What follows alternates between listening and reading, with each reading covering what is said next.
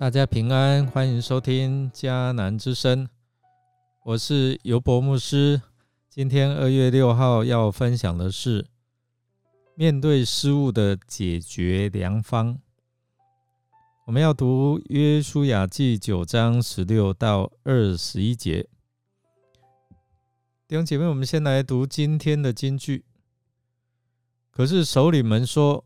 我们已经指着上主以色列上帝的名向他们发了誓，现在我们不能伤害他们。因这诺言，我们必须容许他们活下去，不然上帝会惩罚我们。耶稣亚记第九章十九到二十节。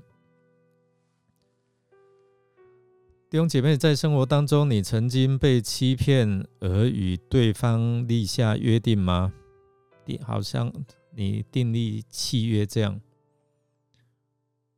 如果后来你发觉对方在欺骗你，你会采取什么行动呢？是把这一些的约定废除吗？即便人对以色列人的欺骗。是一个伦理的议题。当敌人用不正当的手段得到我们的应许时，我们是否可以因为对方形式上的不正当而取消当时达成的协议呢？我们看到上帝的原则是愿意被恶人以不正当的手段欺瞒。也不会撕毁百姓与恶人所立的约。这里让我们看到，这位神是守约施慈爱的神。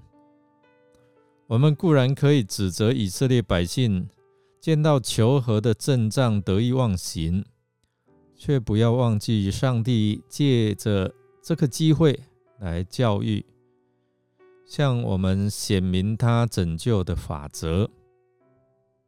是超过我们的意念的，它并不是拯救异人或是善人，他的拯救不是本于人的善行，而是基于他本身的决定。即便一开始是因为以色列人没有先寻求上帝的心意，就随便与敌人立约，上帝作为我们所看这部拯救历史的主角。就是有办法来化腐朽为神奇，来扭转劣势。他所使用的方法不是撕毁错误的条约，而是决定保护蓄意犯错的恶人。如经上所说，他愿意万人得救，不愿意有一人沉沦。上帝给畸变人活命的机会。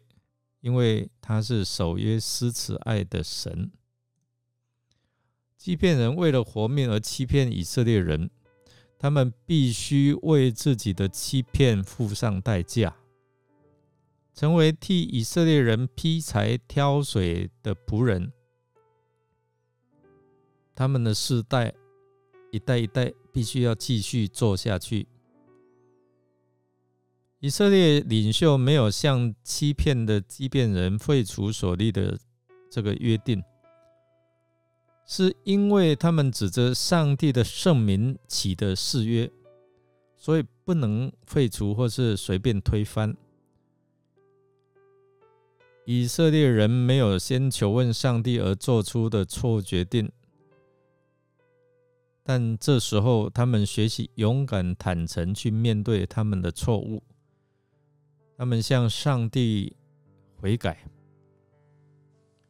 这也让我们再次学习到，我们凡事需要求问上帝的态度。当我们面对错误的时候，我们要勇敢来面对，求神自己来赦免。圣经说：“我们若认自己的罪，神是信实的，是公义的，必要赦免我们的罪，洗净我们一切的不义。”让我们能够成为按照上帝的旨意来寻求前面道路的人。我们来默想，弟兄姐妹，我们看见以色列这些领袖犯下错误选择之后，他们再次希望做出合上帝心意的决定。对你有何感想呢？你会怎么样做？让我们一起来祷告，亲爱的天父，感谢您赦免我们一切的过犯，除去我们一切的罪恶。求你赐给我们有属灵的智慧，